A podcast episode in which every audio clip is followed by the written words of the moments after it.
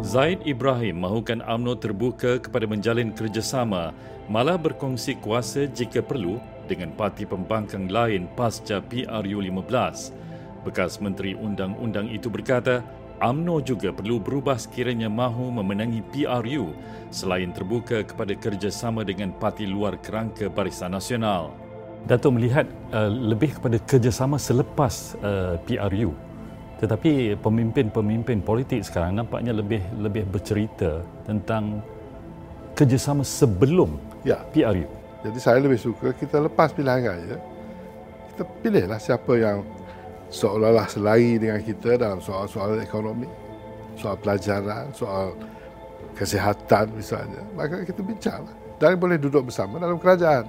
Itu lebih matang, itu lebih ikhlas kepada rakyat, itu lebih Uh, meyakinkan pelabur asing tadi.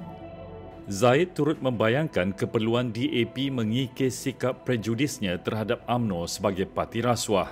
Kalau dia cakap macam itu, seolah-olah dia kata semua orang Melayu rasuah.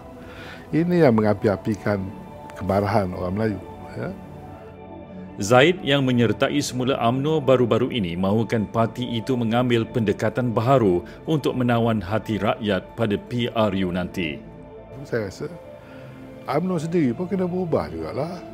Kalau dia nak menang pilihan raya, salah satu punca kita kalah itu kita lambat, kita lambat nak berubah. Kita tak dengar hasrat rakyat ni. Ya. Jadi kita rasa selesa dengan slogan dan naratif lama. Ya. Pada saya prinsipnya begini ya. Kalau kita boleh bekerjasama, dengan alasan dengan matlamatnya dengan kerjasama itu kita dapat menubuhkan kerajaan yang kuat yang stable. Dan dengan kerajaan yang stable itu kita dapat menyelaksanakan dasar yang meyakinkan rakyat yang boleh tolong rakyat saya puas hati. Apa pasal cakap pasal benda yang sama? Sejak merdeka sampai sekarang hak saya hak kamu. Bahasa saya bahasa kamu. Agama saya agama kamu tak bolehkah kita lari daripada naratif itu ya? tak bolehkah kita lari naratif untuk memikirkan untuk memperkuatkan negara kita